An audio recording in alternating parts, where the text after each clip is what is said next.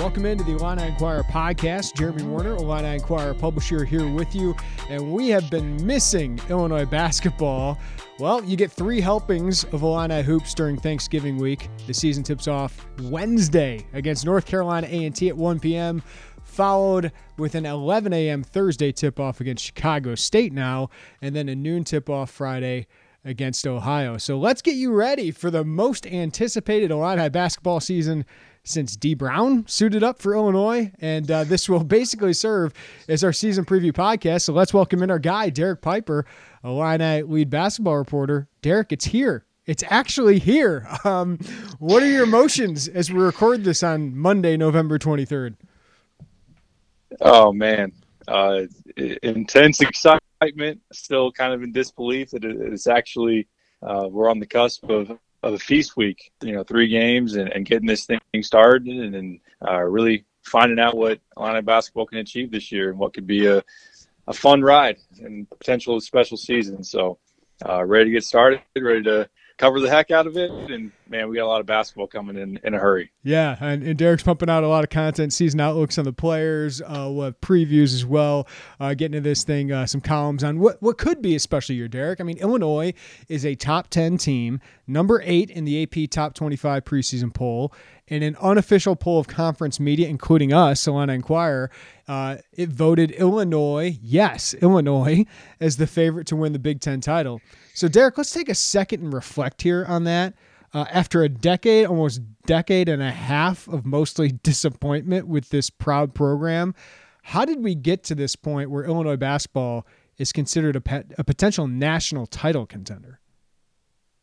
Yeah, in an offseason where obviously it was with COVID and how things panned out, Illinois was one of those teams that last year were considered a contender going into the national tournament. Not to say that they were picked as a Final Four team, but someone that was thought of that could definitely make some noise. And they're one of the few that really returned a lot of big pieces from that team. When you look at across the league or across the country, a team like Dayton didn't get to run it back with an Obi Toppin, and Illinois is using that as their kind of statement going into this year, the run it back. That's the opportunity that they've been provided. And Cassius Winston's not at Michigan State anymore. Jalen Smith and Anthony Cowan are gone from Maryland. So Illinois benefited from getting Ayo Dosunmu back, who's picked as, you know, preseason first-team All-American. The Athletic has him as the top guard in the entire country.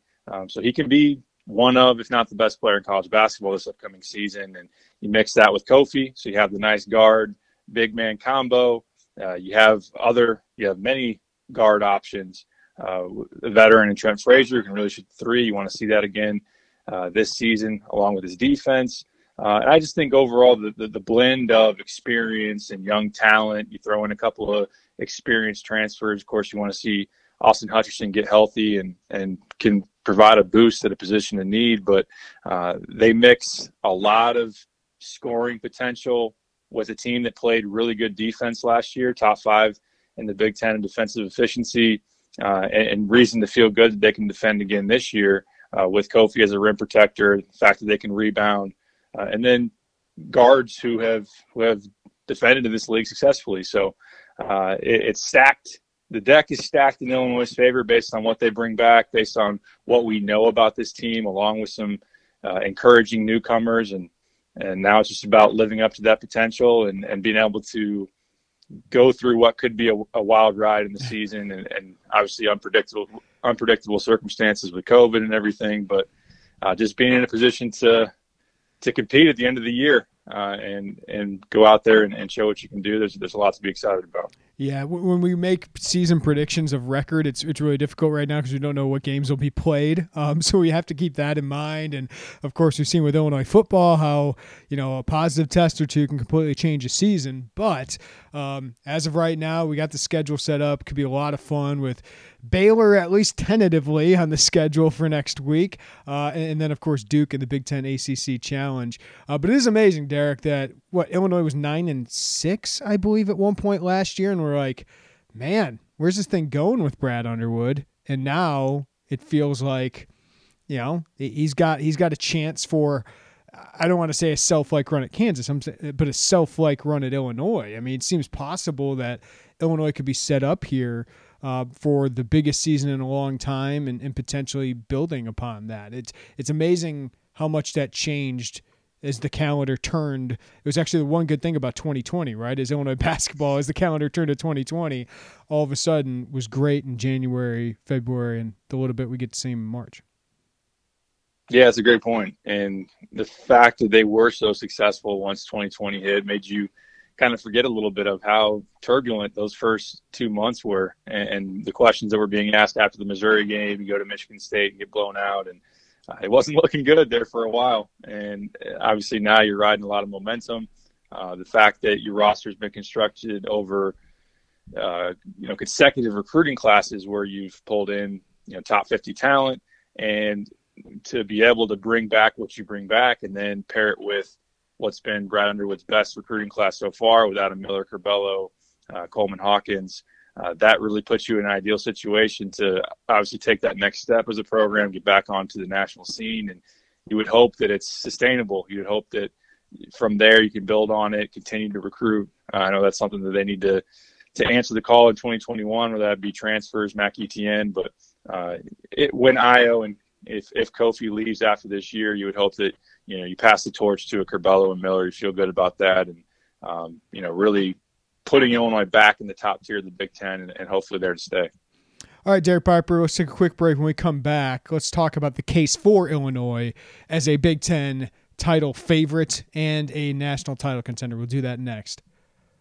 All right, Derek, I think both of us picked Illinois to win the Big Ten. Is that correct? That is correct. Yeah. So let's break down why we think that.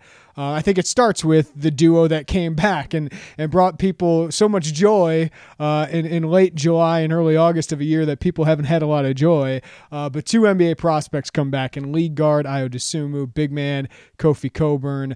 Of course, both those guys flirted with the NBA draft. Derek, how dominant can they be, and what is the next steps in their respective games? They can be extremely dominant. Now, I think that some of that comes with the supporting cast and the surrounding pieces to help them reach that top level, that peak level. I think offensively, the first thing you really think about is their pick and roll game and how good that they are as an attack there. It forces defenses, we saw it late in the year, to commit extra defenders to try to stop them, because if you're giving Iowa a step on a drive, obviously he can get to the rim, he can hit that pull-up shot. Kofi as a roller and being able to lob that up to him for a dunk or just hit him anywhere close to the basket. He's just so powerful that it's extremely hard to stop him. Of course, Kofi can catch on the block, and I think that he can show this year with some further development with Orlando Antigua that some post moves added to his game, kind of be more of a sound and effective back to the basket scorer. I think that's kind of the next step for him, and that would obviously make him even more potent. And going with Ayo, it's hitting the three. It's adding the three ball to his game, and whether that be as a catch-and-shoot guy, if Curbelo is creating or Trent Frazier is able to hit him, or off the dribble, because he's going to have some of those opportunities where guards are going to go under the screen, knowing that he only shot 30% from three last year. They're going to take that gamble and try to cut him off from what he wants to do. If he's able to pull up and hit the three-point jumper, that's obviously going to make him a major problem. Defensively, Kofi, I thought he did pretty well last year. Obviously made a big impact for you. Can he get better at extending away from the paint, guarding a guy like Luka Garza who wants to pull him out to the three-point line? That's another step for him, and if he's able to do that effectively and guard some ball screens a little bit better, but at the same time not do something outside of his comfort zone or something that he's not capable of. And then Ayo, I think that Ayo, obviously with his body, the way he's added size and he's had that length, and he's obviously very mobile. He's been a guy that can defend well and stretches. I think it's just now, can he do that on a consistent basis? Can he really be an impact defender game to game to game? That's something we haven't seen from him yet. Yeah. But I think that's something that he'll have an opportunity to show here as a junior. No, I think he can be an elite defender. And I think that's going to be key for him in his success at the next level. And you mentioned it, Derek. I mean, I saw, was it Gary Parrish that had Dosunmu is a lottery pick? I think he has to be great from three to do that, because you look at the last couple of drafts, I think Jerome Robinson was the last upperclassman guard to be selected in the lottery. So, I mean, it just doesn't happen that often, but he's got a chance to really help himself. And it's going to be a deep draft next year, especially with guards, but I think he can do that and find his way to the NBA. I have no question Iowa will be on an NBA roster next year. But Kofi, I feel pretty encouraged if I'm Kofi Cockburn about what I saw in the draft, right? I mean, Isaiah Stewart went 16, Udoka Azubuike from Kansas, who I think that's who Kofi needs to watch. He went 27. Vernon Carey went 32, and he wasn't that great at Duke last year. He didn't live up to lottery expectations, and those guys still got drafted. So I think those guys made the right decisions in coming back, Derek, and can really put the stamp not only on this program but their NBA draft prospects this year. Yeah, I think that's a great point. And you look at a guy like Emmanuel Quickley at Kentucky, who same class as Io, it took a huge step. I mean, Io has produced more in that freshman year, or Quickley kind of struggled, but he showed that he was one of those examples of he improved his three-point percentage by 8%. If Io goes from 30 to 38, obviously you're talking probably a no doubt first round pick, maybe even that lottery range. We've seen guys even like Chester Frazier add that 3-point game when it's been lacking in the past as a senior. And I was a more capable shooter than someone like that. I just think some of it has been with his technique, his form, and he's improved quite a bit just overall with that stroke. It's about being consistent with it. And yeah, I was with you in terms of seeing encouraging signs for Kofi. I just think that if he can continue to build with the back to the basket and be able to do some more there, but really also just continue to elevate himself as a defender and show that he can defend in space and be a little bit more mobile. And, that's what they want to see at the next level. I don't know that we're going to necessarily see him shooting threes or, long mid-range jumpers. That's something that maybe he can figure out at the next level. I know that he's worked on that some this offseason, but in terms of what he needs to show as far as helping Illinois win games, I don't know that it's shooting that jump shot, but I think, he can show enough if he dominates and he's consistent, and that's something that he's capable of. Yeah, and I think his free throws show that he's got a little bit of potential as a shooter, and NBA teams will like to see that. But he can find a spot as an elite rebounder and an elite finisher at the rim who can run up and down the court. Just defensively, I think, is where he's got to show more. All right, Derek, another reason for the case for them is not just Dosunmu and Cockburn and their experience, but three other key players return, including Trent Frazier, who's really got a chance here, Derek, to – I think this season he'll probably put himself top 10 scoring all time at Illinois. Da'Monte Williams, who was playing his best basketball late last season, seemed to really get confidence in his shot. And then a kind of a wild card here in Giorgi Bezhanishvili, but we know he's got experience. We know he can be a low post scorer at times. But what do those guys, those three veterans, add with their experience for Illinois? Yeah, there's a lot of value to be had with some veteran role players, guys that have obviously, played big parts and some wins along the way to get Illinois to this point, and they know what it's like to go through the grind of a Big Ten. And Trent Frazier, obviously, you're not questioning his shot-making ability. It's something that he's shown at a high clip before. It's just about being able to, bounce back from those late season struggles last year when the ball wasn't going in, and what does he need to tweak there. And I think that he's going to have a lot of opportunities where an offensive weapon like Ayo or Kofi, or even throwing Adam Miller in the mix, a Curbelo, there's going to be a lot of opportunity for Trent to probably get some good looks from three and to have that defense take their attention off of him. As long as he's able to capitalize on that, of course, he's now taking a lot of pride at the defensive end, and I think he's shown that he can, bother people, or especially if you have an off-the-ball shooter, whether it be a Stefanovic or whoever you want to throw in that mix, he can really hound you and fight through screens and make sure you're not getting good looks from three. And he really, really wants that first team All Big Ten, so I know he's going to be gunning for it.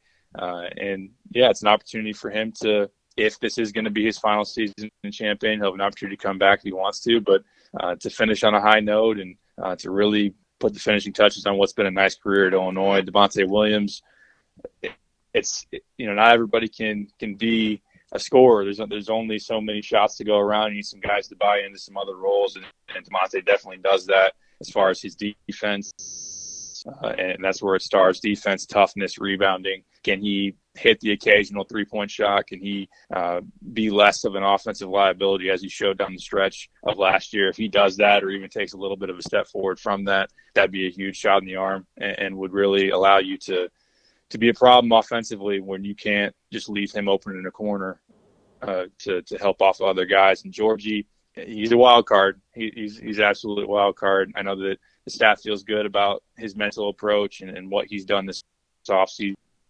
with getting back to what he did so well as a freshman with his low post scoring and being patient and using his footwork and his touch. And they've seen some encouraging signs there. And I think we'll see less of him in that four role. Mm-hmm. I mean, it's possible to given matchups or situations, or obviously if he comes out and hits a couple of threes or just shows that with his game that he could pair with Kofi, then that would happen. But I think him being more comfortable as a backup five and not asking too much of him will put him in a position to obviously bring something to the table with, again, his scoring, his high energy, his experience. All those guys help to complement your stars, and you like to see that with guys that are veterans and guys that have been there before. I will say this. I know you're talking about Trent possibly as like all Big Ten defensive team. Not many guys have sacrificed as much as he has, right? I mean, he was kind of looking like, one of the next great Illinois guards and the star of this team and the star of the Brad Underwood era. And then, he changes himself from this bucket getter to this tough-nosed, bothersome defender who obviously at times can still shoot well, but he's gone from, offensive-centric to defensive-centric and really team-winning-centric. So I just think he deserves a shout-out for that, Derek, because he has sacrificed individually some attention, but the way he's gone about it has helped Illinois win games. Yeah, 100%. He's doing what you look back to his freshman season. There's some chemistry issues between him and Mark Smith, and in Mark's mind, who he was supposed to be as a freshman. He saw that in Trent, and obviously that contributed to him leaving the program. And Trent could have obviously been rubbed the wrong way with Ayo coming in. And after all that Trent had shown and proven, I mean, he was willing to stick with the program through a coaching change. He was a big-time bucket getter as a freshman, and like you said, He took it in stride and accepted the role to play the Robin alongside of Batman, and then also, to complement his scoring with committing to defense and committing to making the right play on offense, almost sometimes to a fault where he's passed up some good looks. But I think that's been really, really important to embrace the role that he has and really just to buy in all the way for Illinois and to help this team win. Yeah. And then when it comes to Da'Monte Williams, if you can get 4 or 5 points a game, like I think of Chris Kramer at Purdue, just get 4 or 5 points a game. And he's a guy that people will be talking about for all defensive team possibly. And it just makes it so much easier to play him 30 minutes a game if he does that. All right, Dad, I want to mention one more veteran we just haven't seen at this level yet at Illinois. Jacob Grandison, I think of him, and it's probably a guy we've talked about, do we talk enough about, because he's coming off the bench most likely, but that could be a huge improvement off the bench of what you were getting from Kipper Nichols, right? It's just Kipper Nichols always left you wanting more, and while he did some good things at times, Jacob Grandison obviously looks more skilled. The three-point shot has been more proven for him. What are your expectations for Jacob Grandison? What does he mean to this team? I think he's going to play a significant role. I think he's going to get quite a few minutes at the four. And then also with Hutch's injury, I wouldn't be surprised if we see him a decent amount at three. Maybe him and Da'Monte are paired together a little bit more than we would have anticipated. But the staff has raved about him. And obviously Brad, fell in love with his high IQ, his feel for the game, has always been a really good passer and someone that has more in that offensive toolbox than a Da'Monte or obviously even a Kipper where, Kipper played probably 15 minutes a game last year, and it's a guy that shot maybe 10 to 12% from three. I mean, he was 3 for 13, 3 for 31 on jump shots in the season. We're not going to see that from Grandison, who I think as a sophomore shot 36% from three at Holy Cross and has even worked to better his jumper. Now, I don't want to put too much on him because we got to see it. We got to see it at the Big Ten level, and we also got to see him. That was one question that he had as far as what he had put on tape, at Holy Cross. Can he defend at an adequate level and do enough there to really stay on the court for Illinois? I think that he can do a satisfactory job at the very least, and I know that he's going to elevate you offensively, but I think he's a guy that can play a lot of minutes off the bench, can play the four, can play the three, and I think he can do some nice things for you. I know the staff has been really, really excited about what he's done. And then we have a whole podcast devoted to Adam Miller and Andre Curbelo, so we don't need to say everything about them, Derek. But I'll add Coleman Hawkins to the mix because I know they love his skill set. Obviously, strength and defense are concerns, but I'll have a big feature on Coleman in the next couple of days, and just his IQ and talking to Coleman about how he understands that defense and rebounding are going to get me on the court. And you and I have seen enough freshmen who don't understand that to know that that's pretty unique and special. So why should expectations be higher for this group of freshmen than maybe previous freshman groups? I think when you look at them as a whole, when you look at those three as a whole, they've all played against very, very good competition. They've, Adam Miller playing at Morgan Park, or even, Mac Irvin Fire, UIBL has always been, top 100 camps, all that. He's played against the best his entire, come up through the high school ranks and has obviously produced. And we know that you can bank on his shot making. He's one of the most talented shot makers coming in as a freshman this year under Curbelo with Lou High and putting them on the national map, and played some very, very good teams and played at events where he was the MVP multiple. He played against Sierra Canyon and just awed people on ESPNU, and one of the best playmakers in this class, and being able to come in with such a advanced way of seeing the floor, and plays with great tempo. I think he fits in with the style of play and what he can do in transition and all that.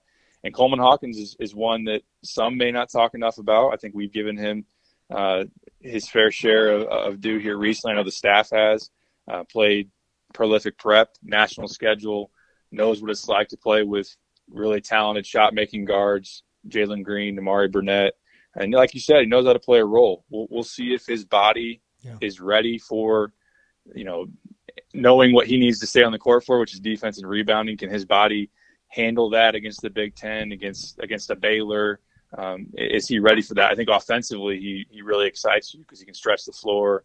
He can put it, he can put it on the floor and handle and create some things. When I saw him in AAU, the first thing that stood out was his passing. I think his passing is phenomenal. And he is someone that can hit that outside jump shot, which spaces the floor for Kofi. So I think Coleman early on in this first week is one of the major storylines. What can he bring to you this year? How much does he add? And kind of how does he fit in that four role where there's some minutes to be had there? So really all three of these guys, though, because we've seen some freshmen as highly touted as Ayo have some early struggles. How ready are these guys and how are they meshing and everything? Because I think they can give you a lot, and I think that's important to really getting to your ceiling is these guys being ready to contribute. And they all fill needs, right? I mean, Adam Miller as a scorer, as somebody who can take on an Alan Griffin type role, Andre Curbelo giving you another guard, maybe won't replace, and we'll get into this, Andres Felice, but obviously is a nice complement to possibly Frazier and Dosunmu. Maybe not perfect with Frazier defensively or perfect with Ayo because both are main ball handlers, but you can't have enough of them. And then Coleman Hawkins at a position that Illinois just doesn't have a lot of proven talent. So I think that's key as well. Derek, just a few more for the case four. I think we got to mention Brad Underwood and his staff, right? I think they showed last year, especially with Stephen Gentry and the changes they made to help that team. I think they've shown that, unlike previous years of Illinois basketball, you feel like you might have a coaching advantage in the Big Ten more games than not. And that's saying something with all the coaching talent here in this league. I just think it's by far the best in the country. So what do you think of that? Like Brad Underwood and his staff. I mean, obviously it's a different team this year, but I do think that that's a key for this group and thinking that they reached their potential. Yeah, I definitely agree with that. And that was proven really in the second half of last year, where I think there were questions early on, of course, about what you were doing offensively or in years prior, year 1 and 2, the defense and how much that was really benefiting you. But Brad has proven that he's willing to make adjustments, push the right buttons. And I think that they're the drastic improvement they made the defensive end showed that obviously they knew what they were doing and made great strides and putting their team in the best position to succeed. Stephen Gentry has been a really nice addition. He played a really good role in developing that ball screen offense and taking some pieces from Gonzaga. And then also you just have the continuity throughout the coaching staff. And we know Antigua is a great big man coach and has proven it over the course of time. Jim Coleman's worked very, very closely with Ayo and has helped him develop. And I know that he's been doing the same stuff with Adam Miller and some of those other guards. So, yeah, absolutely. I think that that's really what you thought you were getting as far as your head coach and your coaching staff. When Brad Underwood showed up at Illinois, was talked so highly about coming from Oklahoma State and Stephen F. Austin. And now you're hearing a lot of the same things, not only just with talent, but having that known commodity as a coach and in such a really, really good league that, yeah, you don't feel like you're at a disadvantage or that you're not prepared versus some of these other high level coaches. I think you're hoping that Brad continues to show that with a roster that's as good, if not better than a lot of people in this league. And the last one I would say in this one, Derek, is the schedule. Thanks Big Ten for the schedule they gave Illinois in the conference. They play Iowa only once, which we all hate, even though Iowa's really good just because we want to see those. And that game's at home. One plays against Michigan State and Michigan, both those on the road. Purdue, one play at home. Maryland, one play at home. And Rutgers, one play on the road. That's a lot of the top teams in the league. And then Illinois plays twice the four projected worst teams in the league: Minnesota, Penn State, Nebraska, and Northwestern. That's the kind of schedule Wisconsin had last year that allowed them to get a share of the league. And Illinois is a more talented team than Wisconsin was last year. So to get to a Big Ten title, to get to a potential number 1 seed, if those are the goals, which they should be, that schedule sets up well after a nice couple tests in the non-conference with Baylor and Duke. Yeah, for sure. It's a favorable stretch after – you get through the Duke, Baylor, and Missouri. You spend almost a month from around Christmas through middle of January. We leave the state one time, and that's to go to Nebraska. You do play at Northwestern, but you have some home opportunities to really settle into that Big Ten schedule. It gets tougher there in the middle, where you have a really grueling stretch. But as you mentioned, it is similar to Wisconsin. If you look back last year, I wrote about this some. Wisconsin against the top 6 of the Big Ten. They had 6 matchups where teams like Illinois, Maryland, Michigan State, those that were competing for a Big Ten title, had 8. And now that if you take a look at the athletics poll where you take the top 6, Illinois plays 6 of the has 6 matchups against that group where their counterparts who are competing at the top, Iowa, Wisconsin, Michigan State, they have 8. Mm-hmm. So there's less challenges there. At the same time, you got to take advantage of the opportunities that you do have, because that's what really can shift the standings. If you do play in Iowa and you win and they lose, that's a full game of movement. Mm-hmm. But yeah, like you said, they are in a favorable spot with that. And can you take advantage of it? And can you obviously win? Something that Wisconsin did last year was they won the games they were supposed to win. You play the bottom of the league or mid-tiers in the league. You got to take advantage of those opportunities. And obviously, like you said, with the roster and the talent that they have at their disposal, they should be able to do that. All right, Derek, let's play devil's advocate. Let's throw some cold water on these Illini fans who are feeling really good about this team. Let's do that when we come back. All right, Derek Piper, you and I, again, just to put this out there, both have Illinois winning the Big Ten, so we believe in this team. But there are some cases of, hey, Illinois got some question marks, which they do. And I think Jeremy Wu of Sports Illustrated just put out some this morning. And I think it's fair to have some questions about this team. And the number one thing is this was the worst shooting team in the Big Ten last year from three. And they lost by far their best three-point shooter in Alan Griffin, Derek. And I know Adam Miller is here. I know Jacob Grandison's here. But still, Trent Frazier wasn't good last year. Ayo Dosunmu wasn't good last year from three. As a whole, this team wasn't very good at three. And there's still questions about whether they will be good at three. Yeah, that's absolutely fair. When you shoot 23% from deep in Big Ten play, that's a liability. And like you said, Alan Griffin, who in Big Ten play was over 40%, and he's gone now. You got to have guys not only step up, who were here last year, and Trent get back to his sharpshooting ways. I just, has to take the step forward, and you are leaning on a guy, particularly with Austin Hutcherson being out right now. We don't know how long that's going to be, but even when he comes back, dealing with that back issue, you would wonder just how ready he is and shooting such a thing of rhythm. And that's something that is a little bit of alarming because you were leaning on him to help fill that void that, with Griffin being out, but there's a lot of pressure on Adam Miller's shoulders to come right in and be a shot maker and find his way. And even as he's learning the competition and figuring out how to play in this system, you need him to be able to step up and make some big shots. So that's something that this roster still has to prove that they can do. Da'Monte Williams is a question for as encouraging as that nice little stretch at the end was. I mean, he's still a career off the top of my head, maybe 25% three-point shooter. Giorgi hasn't shown it. Jacob Grandison hasn't done it at this level.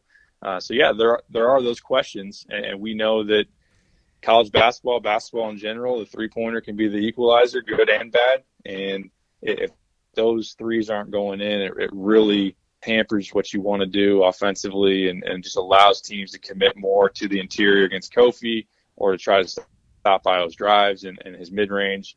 So that's very, very important, obviously, to being able to operate at a high enough level offensively and just take pressure off of your stars and what they want to do. Yeah, this is further down my list, but it's kind of hitting on this, so I'll say it now. Relying heavily on freshmen, right? I mean, Adam Miller especially is playing a key role. You're not relying on him as much because you have Ayo Dosunmu back, but Curbelo and Adam Miller, as good as they are and as good as we think they'll eventually be and how good they can be this year too, they are freshmen, so they're unproven. We don't know how they'll react here. But also, that Austin Hutcherson injury, I don't know what we were going to get out of him, Derek, but I don't think we should expect anything from him quite yet. He's a huge X factor, and with barely practicing this offseason, I don't think the expectation should be that, one, he makes an impact early in the season, or two, that he's going to be good once he gets back, because he's going to have an acclimation process where he's trying to get back involved, and it's going to be hard to break a rotation there. So that injury really trims their margin for error and just – takes away a potential playmaker for them. And one of the best athletes on the team, one of the best shooters on the team. Yeah, for sure. We talk about the guard depth, which they still do have, but he, in terms of being a shooter, was one of those main guys that were supposed to boost you up there at a very, that's a huge need for this team. And like you said, he didn't practice all summer, barely any this fall, didn't even really. He's had maybe a couple of days of team practice, a couple of days of individual, and was hoping to be back in September to full go, and just hasn't been able to get there with that back that has continued to hamper him. So, yeah, if he gets to a point of being able to play this year, which you would hope to see, it's just hard to imagine him being able to step in and be in a groove right away. That's something that he's going to have to feel out. And, again, you have that transition where he's coming from playing D3 to playing now in the Big Ten. I know he got a lot of valuable experience in practice last year, but just to not have that consistency and that natural build up to a season, it does make you skeptical of what he can do this year. And that takes away from a shot maker that you would have. And back to your previous point about freshmen. Yeah, we saw it with Ayo. We saw Ayo struggle early on as a freshman. We saw Trent Frazier. It took him a while to figure it out and really be ready to where Brad trusted him enough to play him, a good chunk of minutes and let him be in that starting lineup. So if we see stretches where Andre Curbelo or Adam Miller struggle a little bit, that's going to put more pressure on Ayo and Kofi. I do think that it's worth saying that these guys are in some ideal situations compared to not having, to be the guy right away, which is going to help them. But at the same time, it's still a transition, still a step up in competition. And we're going to have to see if they're ready for that and if they can get through some of those inconsistencies that we see traditionally out of freshmen. Derek, I know this guy, the guy I'm about to be, can be really annoying. Okay. But when we went to go see Andres Felice workout, right? Like, he didn't wow with certain things, but I remember telling you after I was walking back to the football, I'm like, you got to take that guy.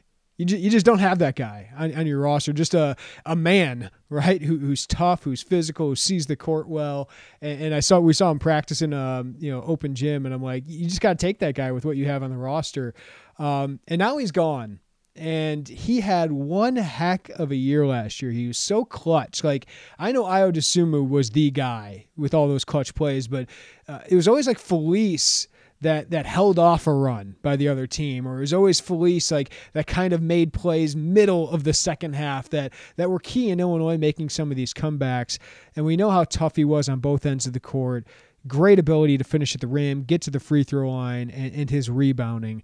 There are just a lot of things you miss without a 22-year-old man like Andres Felice on the court, and he's going to be a pro, right? Are we talking about that enough, about how tough it is to replace a guy like that? Probably not. I think you bring up a really good point, and even if you just look beyond the stats, where I think the stats say a lot there, where he's top three on your team last year in points, rebounds, assists, and steals. That's a big void where he's gone. And look, we love Andre Curbelo, what he can be, but he's not going to have that physicality, that experience that Felice brought last year. And like you said, he just was able to step up and make big plays. He could get the ball in transition, and he was so hard to stop going to the rim because he was built for that level, because he was able to, initiate contact. He had that beautiful give a shoulder and fade back with the floater. But even you think back to some of the big wins late in the year. The Ayo shot against Penn State is thought about a lot, but it was a second chance opportunity where Felice rips down a rebound and gives Ayo that chance to hit that shot, or against Indiana where he dives on the floor and just out muscles the ball away from the Hoosiers, and you win that game. So he was a lot for you last year, and just his overall, like I said, toughness, maturity, leadership that he brought.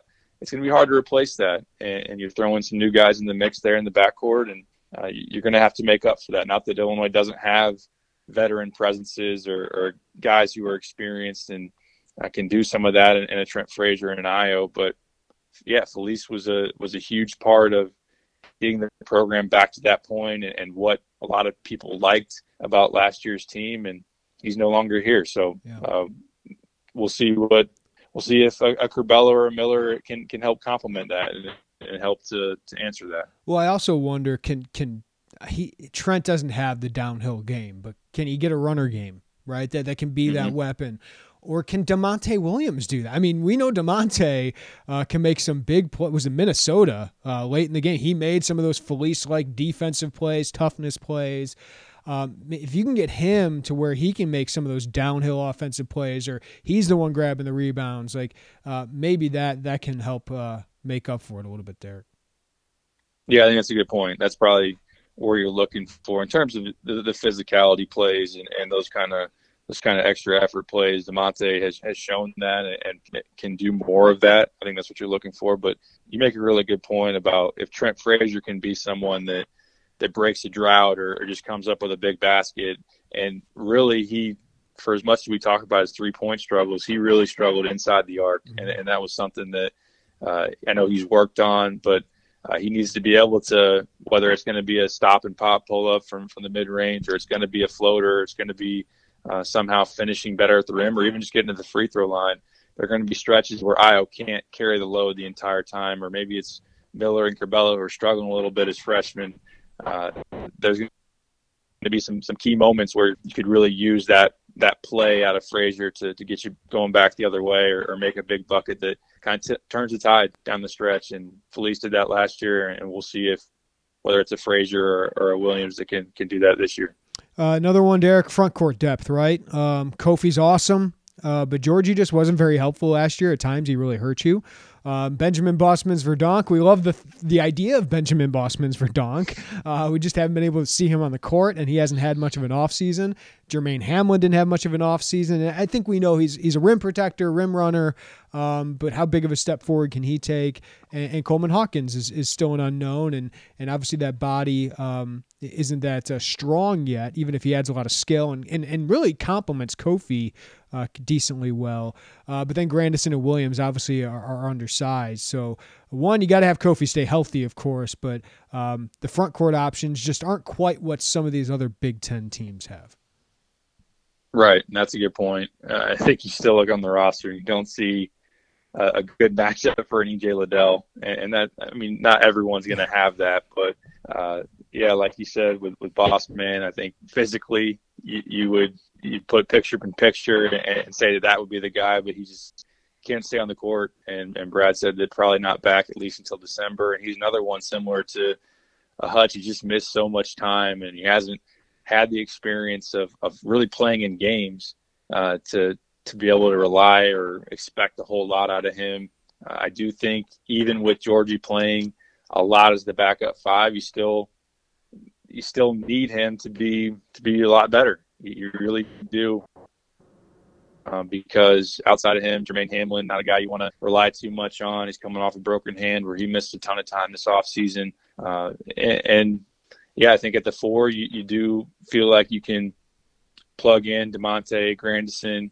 You'd like to see that Hawkins can handle this level of physicality and can produce, but there are some questions there. If you run into a bigger team or someone that presents a mismatch problem like an EJ, that could give this team some problems. But I do like what they bring overall, because Kofi can be one of the most dominant big men in college basketball and continue to get better. And I do think Giorgi will take a big step in the right direction, because obviously the way he finished last year, there's a lot of room to go up from there. But I think that there are some teams out there that will feel a little bit better about their overall front court depth, but I do think that they have some options that they can make it work.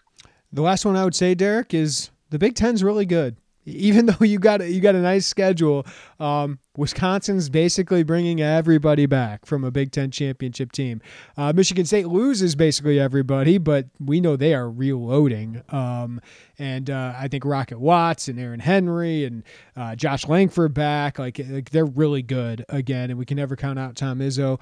Then Iowa, I have questions about them defensively, but I have very few questions about their depth, their offense, especially with Bohannon coming back to go along with all their stars. And then you mentioned Liddell and Ohio State. I think they can be good. Rutgers is really good. And even the bottom, I know Penn State will probably get worse, especially with everything going around there. But Nebraska should be a little bit better. Northwestern should be a little bit better. It's just, this is the deepest league in the country, and no game is an easy one. Right. It's a gauntlet. And you look at the teams in the top 10 right now in the AP. Big Ten has 3. That's more than anybody. 7 in the top 25. Next closest is the Big 12 with 5. So it's a loaded league once again. Iowa is an absolute handful offensively, and they get even more so with Bohannon back, C.J. Frederick, Wieskamp, Garza. I mean, that's a team that can just shoot you out of the gym, mm-hmm. and that's something that you obviously worry about. Michigan State, you mentioned it there. If Langford can hold up with his health, they add Joey Hauser, who was their transfer from Marquette, and they're expecting big things from him as a former top 40 recruit. I think Rocket Watts, I don't know if I'd be surprised, but I'm expecting him to be like a first-team caliber player. I just think that he showed that down the stretch last year. They're going to be relying on him a lot more, and he's a scoring machine. Illinois saw it, right? Illinois saw that last year. And Michigan's another team. Like, I don't know if people saw it because Michigan was struggling, but Franz Wagner's an NBA player. I had him in my preseason first team, and I know a lot of media did because he and Kofi tied for that last spot. But there's a lot of talent there, especially with Isaiah Livers. Now they have a lot of unknowns there, but Juwan Howard obviously is building a talented program. Yeah, I'm glad you brought them up because, like you said, Franz and Livers, and they add Shondi Brown to the mix. It's a name that Illinois is familiar with, and now he's going to be immediately eligible. Mike Smith, a point guard, that's going to be an X factor for him coming over from Columbia, where he put up 23 a game. Can he slot in for Xavier Simpson and be a nice piece for them? They have Eli Brooks too, and some other in that front court. Hunter Dickinson's a top 50 big man they're throwing in at center, along with Brandon Johns and some pieces. So Michigan has talent. They're going to be a decent team. Indiana's going to be in the mix. Mm-hmm. They're not in that top group, obviously, but Christian Lander at point guard, Trace Jackson Davis is back. They've got some reason to feel good, like they can be a top 25 caliber team. So, yeah, there's a lot of challenges in this league. And then also, just as we've seen in football, there's so much that can be unpredictable. And some weird stuff can happen, and you can be shorthanded even if it's no fault of your own. And that's something that if you get put in that situation in a Big Ten, you could be in for a rough go for a little bit. So I do like that Illinois has a nice depth and different pieces that if one were out or whatever it may be, I think they could stay afloat. But you do worry about that just based on the weirdness that we've seen in college football, and that it probably will happen in college basketball.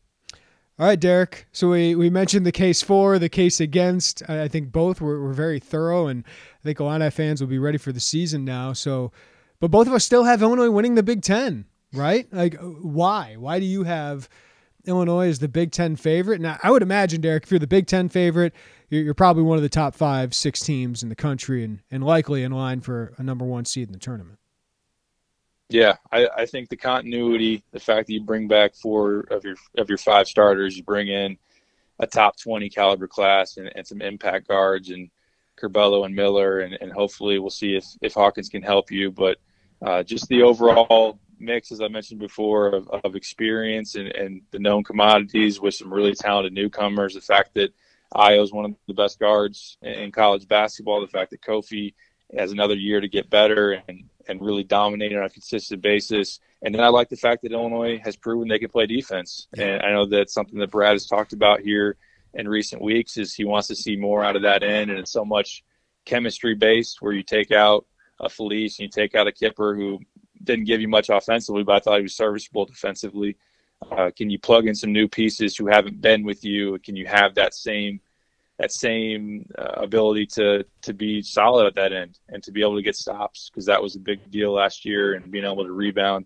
I think this team just defends better than Iowa, and I'll put stock in Illinois to give them the edge there. And I just think they have some more pieces than maybe a Michigan State, or just an overall higher talent level than a Wisconsin. So it's not going to be easy by any means, but I think Illinois has reason, obviously, as other media have voted for and have voiced, that they should feel like they're a Big Ten title contender, or maybe even the favorite. You have one of the best guards in the country, which I think a national title contender or Big Ten favorite needs. You have a force in the middle that very few teams have. You have some returners, experience galore. You got talent with the freshmen coming in. But Derek, you mentioned, Iowa, if you want to make the case for Iowa winning the Big Ten, I won't disagree with you. But they did finish below Illinois last year for a reason, and it's because they didn't play defense. And that's why Iowa, along with Wisconsin, along with the schedule that they have, which they took advantage of, but they play defense. And that's why they finished. Michigan State always plays really good defense. That gives you consistency. Right. And I think that's where, when you have the star power to be able to score like you do, when you need to with stars like that, and then you have consistent defense, I think that means you're going to win a lot of games. And, especially with this Big Ten schedule, I think Illinois should be in the mix. Derek, I think barring injuries, right, or huge COVID losses, I have no doubt this is a top half Big Ten team. I have no doubt it's an NCAA tournament team. But if they're consistent like they were last year defensively, I think this is a team that wins 13 to 15 Big Ten games. They did 13 last year, but I think this should be a team that gets around 15 Big Ten wins with the schedule they have. Yeah. Being able to be that strong defensively just keeps you in games, even when some shots don't go in. And I think that with some of the things we talked about, with some players bouncing back from three, if you can add that to a strong defensive team, you can really, reel off a lot of wins. And also you have a closer. You have a closer in Ayo, and I think that Illinois would be okay if you don't need him to hit as many game winners because you have a little bit more of a comfortable lead. But, yeah, going back to defense, I think that it's something that maybe doesn't get talked about enough because we can really fall in love with all the offensive parts of this team. But it's something that they proved last year. They bring back enough this year to think that they can still be really strong at that end. And, it helps you. That's winning basketball, being able to piece together the offensive side, but being able to get stops, being able to rebound, being able to get out in transition. That's something this team wants to do, and I have a pretty good feeling they can be able to do that again. All right, Derek, we've gone long here, but I think we covered every angle. But with the MTE this week, one, you hope for 3 wins, and you hope you win these handily because a top 10 team should. But what's one thing you really are looking forward to the most? Is a certain player? Is a certain thing about what they show? Is a certain thing about the rotation? Give me one thing.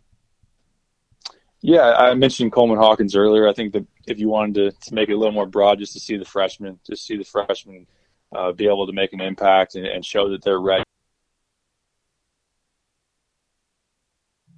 Number of threes, you feel good about where he's at as you're about to get challenged a little bit more against the Baylor, against the Duke, because you know you're going to need him. And Curbelo feeling comfortable, and he's one of those that we still have a question about what's his role look like, how much is he playing with Ayo, and what is he have the ball in his hands very much? Can he be someone that helps you when he's off the ball?